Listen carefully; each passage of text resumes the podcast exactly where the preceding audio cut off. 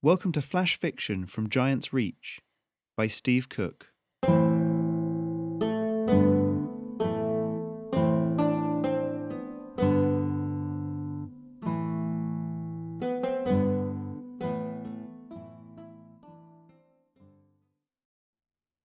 I play Dungeons and Dragons. I'm actually dungeon master for a game that's been going on for quite a while now, and uh, another long one before that. And I've done lots of one shots as well. Corpse Dust, uh, which is the name of this episode, is something that has appeared in almost every game in some form or another. The origin is always slightly different, but um, I long for the day when some player will just take some without thinking about it. Unfortunately, I tend to play with uh, quite canny players who aren't just into taking random substances they found on the ground.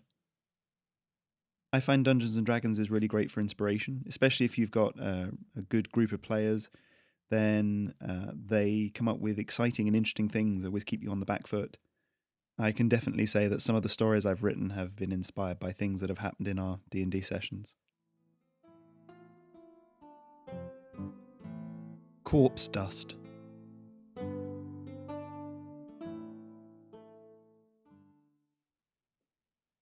The boy on the table writhed, eyes wide and bloodshot. No, he shouted. Cole must have more, more. Hold him down, Jonah said.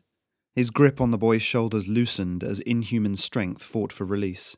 Opposite him, the woman who brought Cole into the workshop had her lips pulled back in disgust, touching her lace lined handkerchief to her mouth.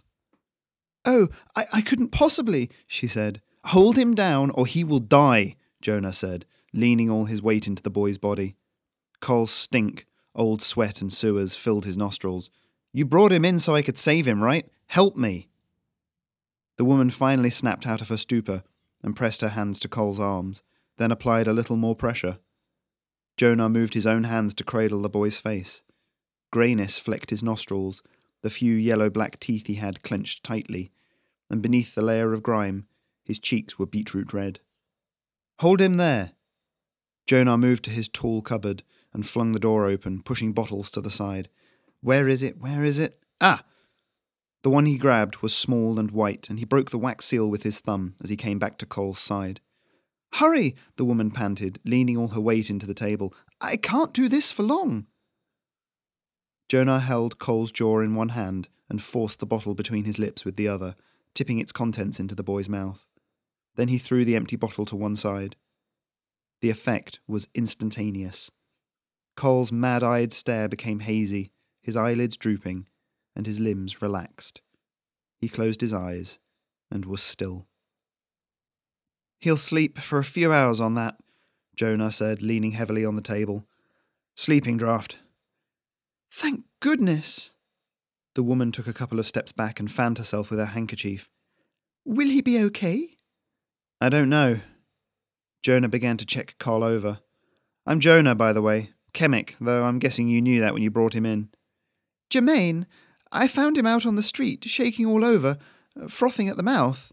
She shook her head. What's wrong with him? Jonah turned Cole's head this way and that, then listened to his chest. Corpse dust, he said. I think, anyway. There's been a huge explosion of the stuff on the streets. Not at all the first case I've seen, but he can't be more than ten. He looked up at Germaine and smiled broadly. Quite a brave thing you did there, by the way. Many would have just left him to die. I couldn't, Germaine said, staring at Cole. Yorick would have been about his age. Well, you saved a life today. Well done. Jonah stretched, feeling his muscles aching from holding Cole down. I suppose I can look after him here, although he really needs a priest, or a few nights in the cells. Germaine gasped. Like a criminal? Jonah moved around the small workshop, picking up a basin of water and a cloth. Corpse dust is a highly addictive drug. It's not illegal to own, but the only way to get shot of the habit is to not have any for around a week. Just enough, and you feel euphoria and well being. Too much, and. He nodded to Cole. It's not pretty. He looked back at Germaine. She was wearing a bottle green dress lined with fine embroidery, although much of it was scuffed with dirt now. What are you doing out this far, if you don't mind me asking? Oh. She blushed, tiny points of red appearing on her cheeks, and looked down. Well, I was told that some of the best felt work in the city comes from someone with a shop here. Stripes, a cat, I believe. Rough part of town for a lady of upbringing, if you don't mind me saying, Jonah said, and I live here. Well, her smile was sudden and radiant. At least one person is glad I gave the staff the morning off. Perhaps you're right, though. I'll see this Stripes character and make my way. You'll be lucky. He's not been around here for three, four days, Jonah said, rinsing the cloth out in the basin. He began to wipe Cole's sweat drenched arms and bare legs down, revealing pale skin and freckles beneath the dirt. It's not unlike him, perhaps, but I'm afraid your journey's been for nothing.